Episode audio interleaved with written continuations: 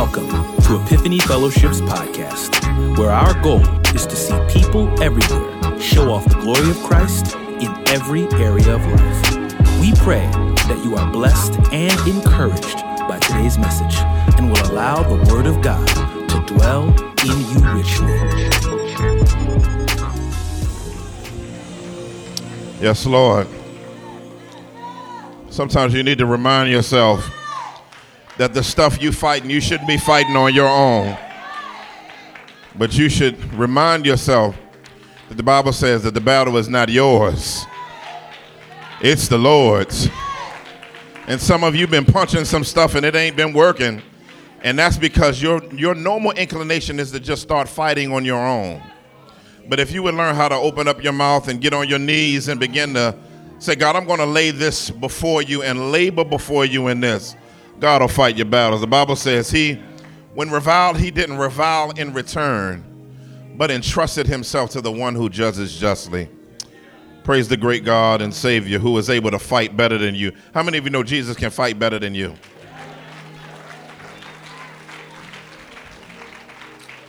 It takes a lot of restraint. Takes a lot of restraint. But when you recognize that there's some things you've been working on, I've tried to fight some stuff myself and I did decently. But when I left it in the hands of the Lord, He took care of it way better than I could have taken care of it in my own hands. Somebody ought to hear me today. Somebody ought to hear me today. There are times where He calls you to put your hand to the plow in the fight, and there are times that He says, He says, "I want you to stand back. Pop got this," and um, that's a beautiful thing. Amen. We'll remain standing on your feet. We're going to get into I'll be in the pulpit next Sunday, um, but uh, to, this Sunday is my, our last Sunday in our series on spiritual warfare. Um, how many of you has this series been a blessing to you as we've gone through it? Amen. Our last Sunday in spiritual warfare, and um, our last Sunday there. Um, just remember those of you who um, park. Uh, we uh, we're not allowed to park in Duck Reach parking lot right now. And so um, we'll revisit it in the fall, but uh, we are at the grind of, of course, going throughout the neighborhood finding parking spaces. So it's the summer. The college students isn't here, so there's a little more open space. But as we get closer to the to September, let's be in prayer about God moving some things so that we can have that parking available to us. All right. All right. Matthew chapter 16, verses 13 through 20. One, two, three, read.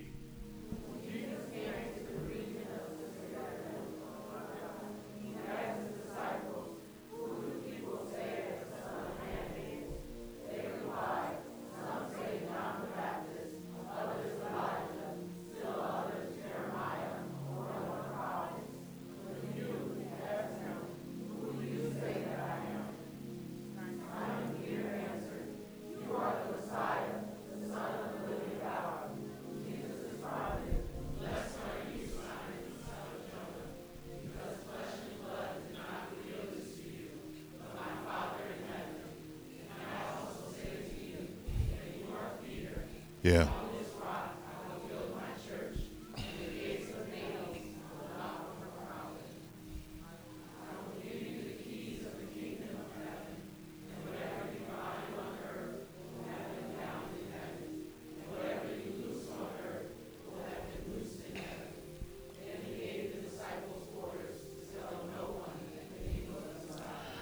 Amen. Amen. Our text tag today is the unstoppable church. I want to talk about today the unstoppable church and our last message in this series. Lord God, we thank you that um, there is power in your name and that there is victory that belongs to you. And Lord God, if we're in you, then that victory uh, is for us. And so, God, I pray that you would help uh, us to reestablish today a love and passion for you, but also for the church. Help us not to see church as a slang word, but Lord God, help us to see it as a word of holiness that reflects your blood bought people who are called to impact the world. Let the words of my mouth and the meditation of my heart be acceptable in your sight. Oh God, our strength and our Redeemer in whom we trust. In Jesus' mighty name we pray. Everybody agree with that said? Amen. You may be seated. You may be seated. So, um, every year my sons and I go to a Comic Con down at the Pennsylvania Convention Center. And so that's one of my ways of remaining connected to my sons, particularly my oldest. When you, when you, your, your children get older, like I've said before, you want to have connection and influence. You don't want everything to always be about discipline, but sometimes it just needs to be just leisure conversation. And so one of the ways I do that is I'm into the nerd world. I like the nerd world. We're into the DC and Marvel and Star Wars and that type of thing. Is he telling me about games and uh, uh, uh, redeemable anime stuff that he's making me learn? So I, I, I, try to be up on my stuff so I can be connected with my son.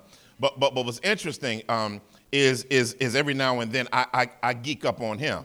So that means I give him some information he don't know. You know, just so he can know that pops be studying too.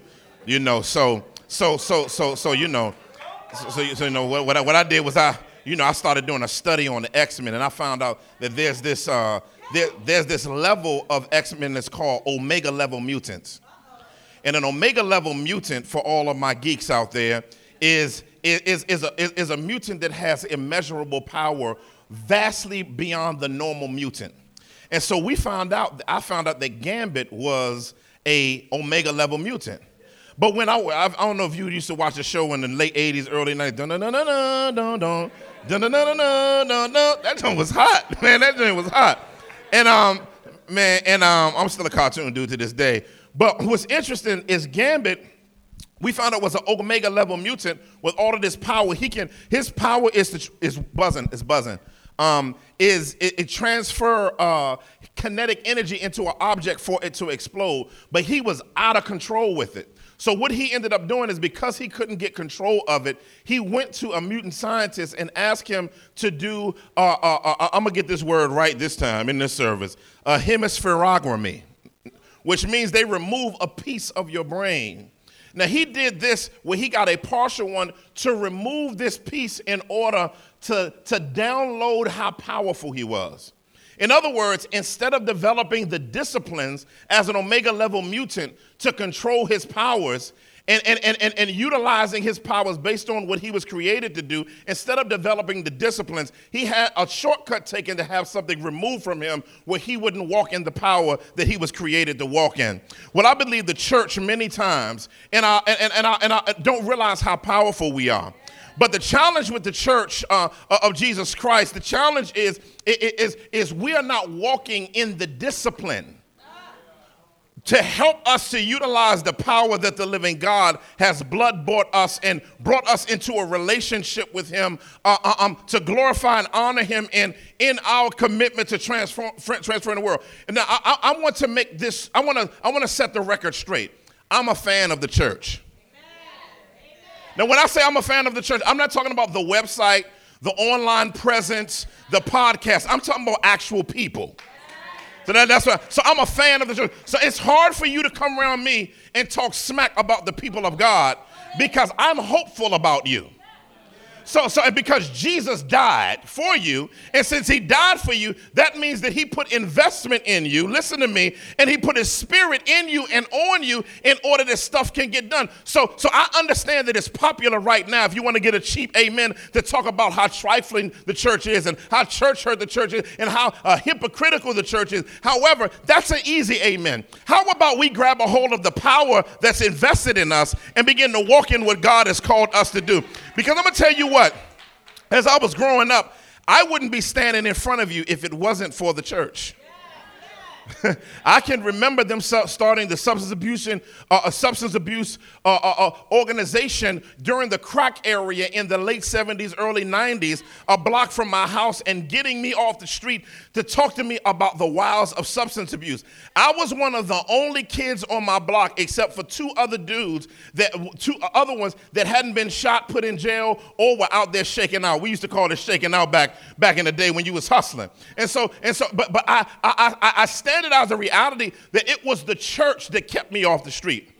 As a matter of fact, although I didn't get saved at that time, that church didn't only sociologically engage me, they also spiritually engaged me through having the liturgy in place. See, some of y'all don't know about liturgy. We're going to start inserting that back in. Right to this day, I can still remember, I believe in God the Father Almighty, maker of heaven and earth, Jesus Christ, only Son, our Lord, and he was conceived by the Holy Spirit, suffered of Virgin Mary, born of Pontius crucified, dead, and buried, third day, he rose from the dead, he ascended into heaven, he ascended at the right hand of God the Father Almighty. From then he shall come to judge the quick and the dead. I believe in the Holy Spirit, the Holy Catholic Church, the communion of saints, the, the, the, uh, the forgiveness of sins, the resurrection of the body, the life everlasting. Amen. That right there was what was utilized as a mechanism to bring me to faith in Jesus Christ. I learned that at five years old and up.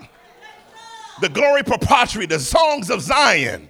Y'all don't know about we're marching to Zion, beautiful. Y'all don't know nothing about that. Don't try to act like you know nothing about that. All of that stuff helped nurture me, the Lord's table. All of those things helped us when I when I trusted Christ. All of that was leading me to faith. So I owe a lot to the church. But I've seen the church do other things. I've seen the church uh, change the trajectory of families. I've seen the church raise healthy generations. I, I, I've actually seen the church create through discipleship some of the best humans I've ever met. I, have seen it create neighborhood institutions that transformed inner cities. And, and I've seen drug addicts get clean. I could go on, but most of all, I've seen a lot of beastly cross bearers in the church. So when I say that, I believe that because I believe this text. And this text right here shows us why the church is what it is in the midst of the truth of our challenges. Yet, in spite of our challenges and sins and brokenness, God's still working through you. God's still working through us. And so we come to this passage in uh, Jesus' journey as it's one of the most important passages. All, all, everything that Jesus says is important. However, there's a level of emphasis of importance, certain things that he says puts on everything else that he says. And so when we come here in this passage, he's chopping it up with his disciples, which brings me to my first point on the unstoppable church. Number one, if you're going to recognize that you're the unstoppable church, not uh, uh, uh, if you're going to recognize that, you have to be clear on who Jesus is. You have to be clear on who Jesus is. Now, I like this passage because of where he's saying it at. Now, what he says, it says, when Jesus came to the region of Caesarea Philippi, Jesus about to say, Upon this rock I'll build my church. He didn't say it in Jerusalem or Judea, he said it in Caesarea Philippi.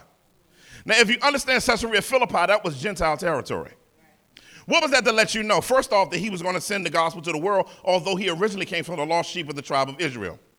However, it also lets you know that um, Caesarea Philippi, whether you know it or not, was idolatrous territory. So he wanted to make sure, y- y'all may not say amen on the rest of this part, but, but he wanted to make sure that where he talked about where he built his church was in hard places, not comfortable places. See, see, too many of us base our connection to a church on our personal preferences versus God's biblical principles. If the mic ain't right, we leaving. If the children's ministry ain't right, we leaving. If the songs ain't right, we leaving. If we can't find a parking space, we're leaving. If we gotta walk too much, we're leaving. If we gotta invest in something, we're leaving. I mean, hot shoe and we leaving. But but but what's interesting about what you were called to do is the church wasn't something that was created for you to call and assess whether or not you wanted to be a part of it. Oh, I'm by myself. The church was something that you became a part of and you dealt with the cards that you were dealt.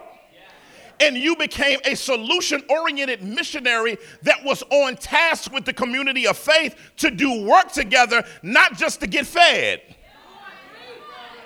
See, many of us, oh, we just here just to get fed. This is the wrong church for that.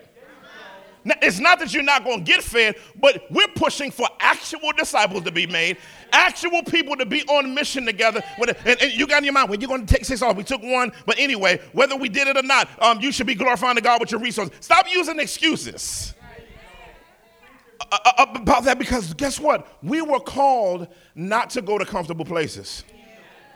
Where Jesus said he's going to build his church, he made that statement in a demonic area.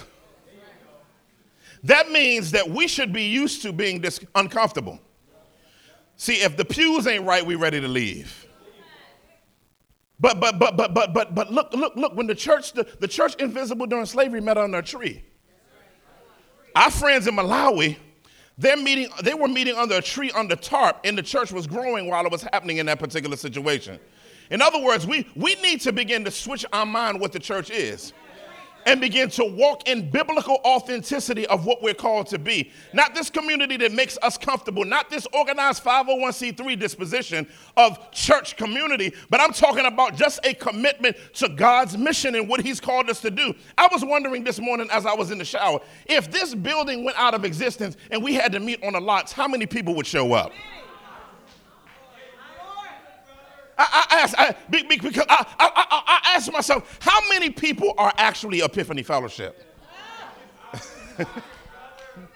I, I, mean, I mean, I mean, if the air condition, if it's if it's 95 degrees outside and it's a little hot, will that be enough discomfort for them not to worship, to hear the word? Listen, because we, because you, you know what a lot of pastors have to meet about? We have to meet about how to pacify people enough to keep them in a building. Well, what if, well, if we do that, the people won't come. No, the, the numbers are going to be. Th- I get sick of trying to work stuff around your ability to be comfortable enough to be a disciple.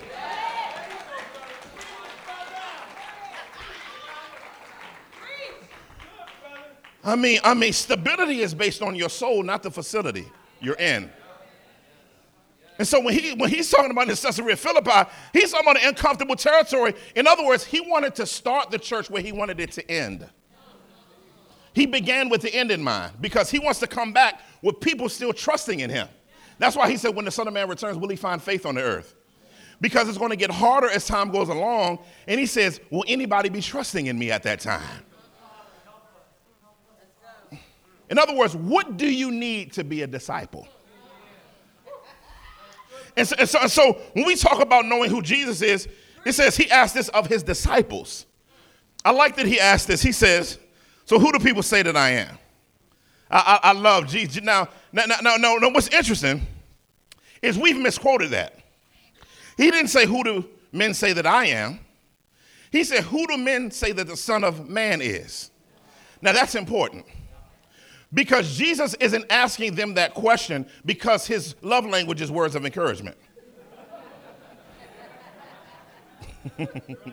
well, Jesus is asking that question because he already knows who he is. Because his identity is based on Daniel 9, the Son of Man who is the Ancient of Days. But what he's doing is he's asking, listen, he's asking them, do they know who he, uh, what are people saying about him? And then he wants to uh, uh, get his people to understand, are you taking public poll? Are you taking the scriptures? Now I know today you wouldn't say he's Elias or he, he, he's, he, he's a Jeremiah or one of the prophets. I know in the church house we, we wouldn't say that. But you know, we're in a society where people are reevaluating who Jesus Christ is. So, you know, Jesus is Mithra and he's Serapis and he's Krishna and just all of this stuff that came into existence in his story after the birth narrative even happened and finding false narratives on that.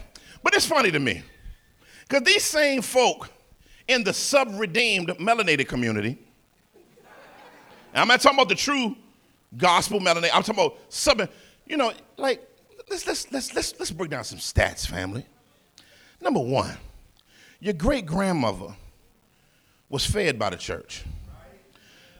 Your mom's was in Sunday school, helped in church. Your dad, so like let's let's go through your lineage. Like you wouldn't even be sitting here if the church of Jesus Christ in your hood or in your suburb wasn't a cradle for your generation to even exist for your little silly behind to be sitting up in uh, around on the in, before there was the internet there was the black church and communities helping and challenging and raising up people. So now you get a little bit of education and information and now you're trying to act like you know more than anything. But all you do is tweet, but no change. You got ha- you got more hashtags. Uh, listen, you got more hashtags than there's water in the oceans on earth, but don't have any praxis in the community. I can tell you right now that the Church of Jesus Christ got got got, got listen. They got stamps on these streets. If if the streets of cities were passports, we'd have more passports that fill up more earths, more suns than ever because of the work of the Lord Jesus Christ. But what we'll do is in our society, we get educationally sophisticated. And that doesn't mean that our faith isn't reasonable. But what it does mean is we so easily forget the beautiful practicality of, of, what the church has done for us. I mean, you got your boy, you know, I ain't hating on nobody, so don't be mad at me if I mention one of your little stars that you like, right? You know, like D.L. Hughley, he popping his gums about the church all the time. You got Killer Mike with his little show on Netflix. You know, so he got the church of sleep, which I don't understand what that is. They smoke weed and sleep. That's his church. I mean, just look at you got Bill Maher talking smack. You know, and then you got, you know, we, you know, there's things we like about it. There's things we're gonna put on blast. You know, we love you. So, so, so, so, so Oprah, you know, you know, when, when, when you begin talking about hell, she'll say, My God is a God of love. And I'll say, My God's more than that. Let me explain something to you. When you make God out to be one of his attributes, you subsidize who he is. See, see, see, when you're a believer, you accept all of who God is, even the parts you don't like. Holiness all right till you got to get a spanking. So now he's just a God of love and grace and mercy. but but but listen, even in his holiness, he's being gracious, merciful, and loving because he didn't beat you as bad as he could have. Somebody, you missed your shout moment right there. And, and so, and so for me, when I look at the reality of, of, of, what we what we what people do is people like the Jesus, you know, who like I always say, you know, running in fields, smacking lilies and tickling Peter and eating granola. They like like you know they, they, they like the they like the, you know, the this Jesus. They like that one. But they don't like the one going up in the temple, rolling up his sleeves, slamming stuff over. He's both and. He's both lamb and lion. or maybe both. Somebody get that on the way home. Yes. And so when we when we look at this, he says, but he asks, Who do you say that I am? Uh, who do you say that I am? In other words, he wanted to see if they understood who he is based on proper assessment of who he is. Let me see if I can make it plain. So when, when me and my wife, when, when I first knew that I was going to uh, commit myself to marrying her, you know, whatever I'm into, I'm into. So I went, you know, look at look at diamonds. You understand what I'm saying? Pour it in the mug. You understand? Trying to figure it out. But what I wanted to do was I began to study diamonds. So I got me one of them little Jones you hold in your eye like that and you look at stuff. I got me one of those, right? And and so I began learning about the VS ones and twos all the way down to the S's. You know, the S's, those are flawful. You know, the VS Jones, them, them the flawless Jones right there. Bow. So, so what ended up happening though is I would look at these big diamonds. I'm like, oh, that that joint costs a grip. That joint is eye. So I put the little the thing on my eye and I look and I see carbon all in it because I started learning all that. Yellow means carbon and orange. And, you know, I saw the abrasions in it. So I said, this is big, but why does this cost this much? Then I look at the smaller one who is comparable to this one, but it, in price, but it's smaller. And I looked at the one that's smaller and I said, man, I can't find many flaws in it because many people would look at the bigger one and think because it's bigger, it has more value. But when you look at it closely, it got all kinds of flaws in it. But the one that people ignore, you look into that one and you begin to look in it. Why is this worth so much? And you look in it and you see that it's so much value in it because it's a flawless diamond. When you understand who Jesus Christ is, you go out in the world and you put your little monocular on and you look at all of these false Christs and you can look down in them and they're full of flaws. But when you go to the King of Kings and the Lord of Lords, the mighty one of Jesus Christ, and you put it on and you begin to look based on the word of God, you see no flaws. No flaws. So in verse 16 it says, Simon Peter answered, it says, You are the Messiah, the Son of the living God. Oh, man. Now, I like Jesus' response to it, which brings me to my second point. You've been given supernatural insight. Now, I want you to meditate on this for a second. Now, what's funny is Jesus says to him, Blessed are you, Simon, son of John. I was like, why did he call him Simon, son of John? Then said, Flesh and blood does not reveal this to you, but my Father in heaven. He says, You're son of John, Jonah, but he says, But he didn't reveal this to you. Not your earthly father, but my heavenly Father who is in heaven revealed this to you. So you didn't get this from your daddy, you got this from my daddy. That, that, that's, that's what I like about the verse. But, but what I like more about it is that he shows him the gift of understanding the gospel. I want, you, I want you to really not run past that. If you understand and have embraced the gospel, it is a supernatural reality because I know that you have talked to people and sent them articles and you sent them updates and you sent them apologetic websites and you've talked to them for hours over coffee and they still don't trust Jesus Christ as Savior. Because I'm going to let you know, as much apologetics as you do, it, that's important. But listen, they need a supernatural engagement by God, in which the Bible said the God of this world has blinded the eyes of the unbelieving in order that they may not be able to see the gospel of peace. If you know Jesus Christ as your Lord and Savior, literally you've had the blinders of darkness taken off your eyes, and now you are able to see the beauty and glory and majesty and power and dominion of the gospel. That's the beauty of it. Let me tell you something. I used to, I, I, was in, I was studying to be in the Nation of Islam. I was reading the Metu Neter and all of that. I had nobody, no, there was no apologists around me. And I was smoking this stuff in my car. You know, because, you know, because those things allow I was, I was getting nice. In my Honda Protege, I remember I was in Tubman's parking lot. I'll never forget it. And, and I was smoking, getting hot in the mug. And all of a sudden, some, somebody, that's when they used to make friends and make tapes for you. That's how they did evangelism. And so I pushed the tape in and Commissioned came on. Like, what in the world is this? Some of some, some of some, I'm running back to you. Then all of a sudden the high just got killed. then I put the, the beady stick down and and um, tried to run. I tried to drive off. I said, I don't know what's happening. Let me drive away from this. I thought I could drive away from the presence of God, you know. I was like, I don't know what this, what is this? It's done messed up my high. I'm, I'm trying to get my high on. You know what I'm saying? I'm trying to get my high. And, and, and no matter where I went, I was being held on to.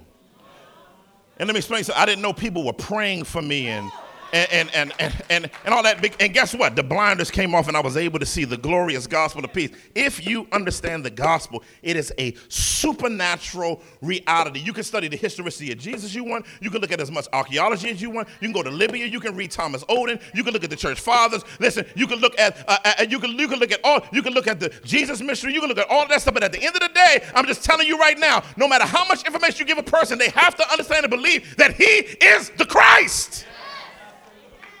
I got to move. I got to move. Um, lastly, Jesus is building a stable, lasting community. Um, he's building a stable, lasting community. This is amazing. Um, so he says, and also I say to you that you are Peter and on this rock I will build my church, and the gates of Hades will not overpower it. Powerful statement. What is he saying here? He says, you, you, You're a rock, but upon this rock, he said, Not but. He says, And, not but, contrasting Peter with the and. He includes him with the and. He, he, he includes Peter with the rock. So he says, Upon this, Peter, he said, You are Peter and on this rock I will build my ecclesia.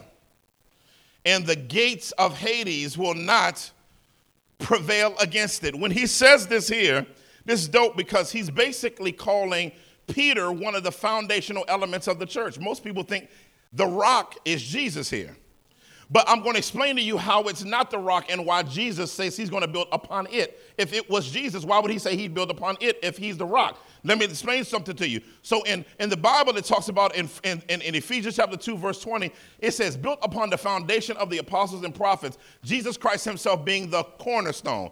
So Jesus Christ is a part of the foundation, but the foundation is built in alignment with the cornerstone. Are you tracking with me?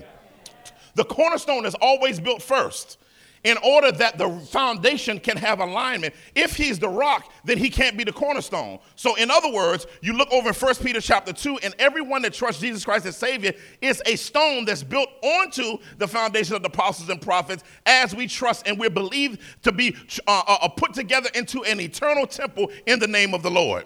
So now what we see is Christ is building a stable community. That means that guess what? Churches should be some of the most stable places people can go for emotional stability for emotional protection. Women should feel protected in the church, not dejected in the church. Oh, ain't nobody gonna talk back to me. Children, boys, and little girls shouldn't feel like fearful at the church that they'd be molested. Pastors shouldn't be trying to smash everything from here to El Segundo in the church. Oh, ain't nobody gonna talk back. The, the church should be one of the most stable places on the planet because of who the Bible teaches that the church is supposed to be upon this rock. We are stones on top of the rocks, which makes us rocks too. So he saved you for stability, not instability. And so, so, so, so it should be a safe place to be in, right? But then he says, I'll be on my church. He didn't say your church. He didn't say, let's go to Eric Mason's church. That's not in the Bible. If this Eric Mason's church, run right now. Everybody, pick up your stuff, run because whoever church it is is the one who sustains it. And I think I know how to say a little bit of something, but I can tell you, I can tell you this. The reason why I'm taking a sabbatical is because I need to take a sabbatical. Jesus doesn't.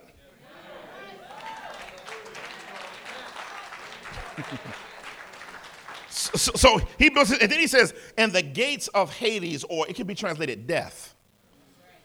Death, death, death. In other, in other, in other words, in other words, Death is constantly haunting the church. What do we mean by that? We're supposed to be a kingdom advancing institution or organism.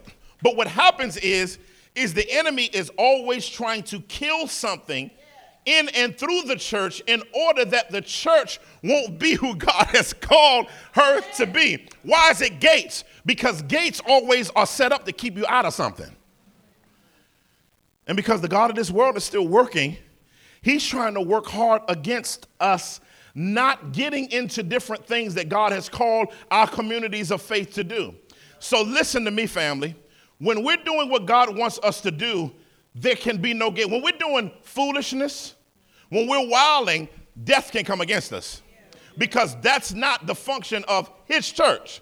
But when we're doing what God has called us to do, this is dope, y'all. We get the grace and the power of having the strength that nothing can stop us. Not legislation, not policies, not politicians, not, not, not cults, not anything is able to stop the church when God, by his visionary prowess, invests in the church the ability for stuff to get done. It will get done.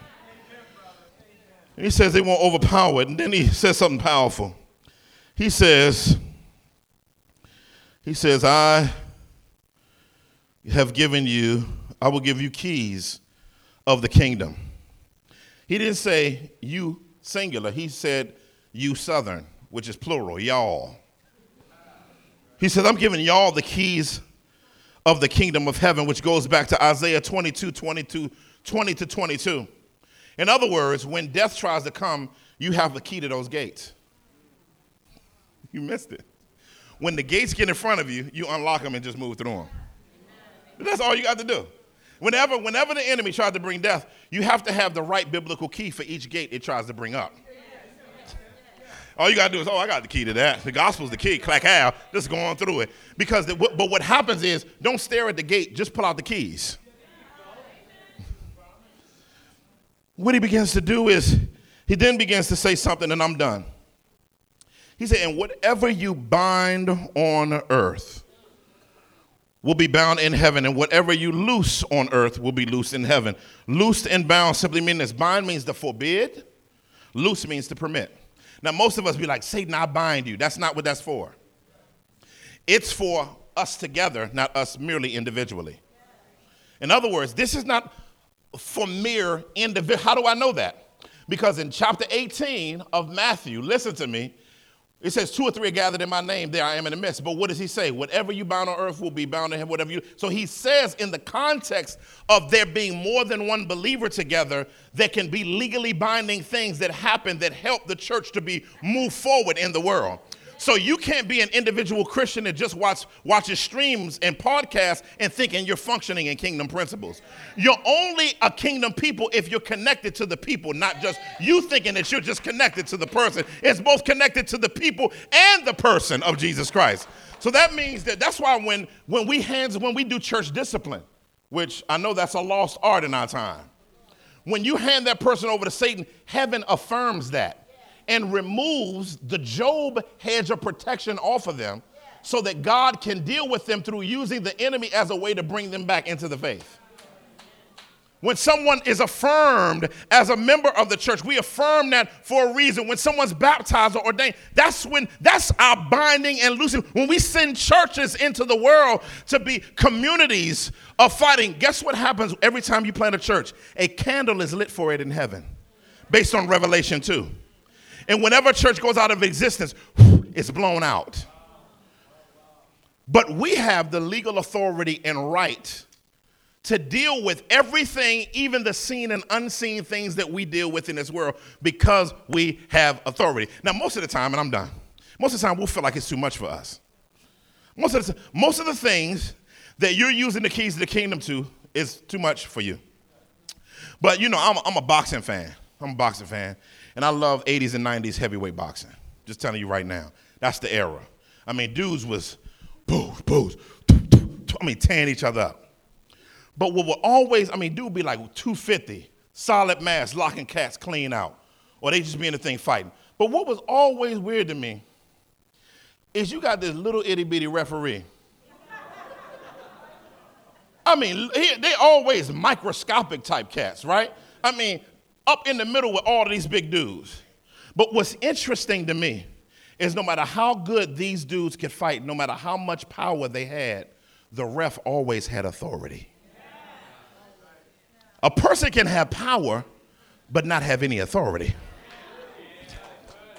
See, see, the church is supposed to be able to jump as the referee on earth in the midst of darkness and to be and people are like, why are they here? Oh, see, you don't know who we going with. You don't know how we roll. We just need to look at each other and say, let's show them how we roll. And we stamp our feet down and we begin to go into areas and go into cities and go into the world and rip down principalities, rip down brokenness, rip down challenges, all because we've been called to that. L- listen, take the Miracle Crusade to the streets. All the Miracle Crusades we do is in the church where the offerings happen. Let's take the Miracle Crusades and do them out in the streets for free. And when I talk about Miracle Crusades, I'm not talking about flossing people. I'm talking about transformational stuff that the church is called to do. So I'm done. My prayer is, is that the church will never be a slang term in our mouth again. That now the church, that now the church would be a ferocious community. And when we hear that word, we hear this. We don't hear people's caricatures, we don't hear any memes. And God forbid, stop putting out memes about funny things that happened in the church. Because we're training people in the world to think of us as a joke. All we do is dance, and all we do is have people fall on the ground and their wigs fall off. Like, like the Bible says, quit court jesting and do what's giving forth of praise.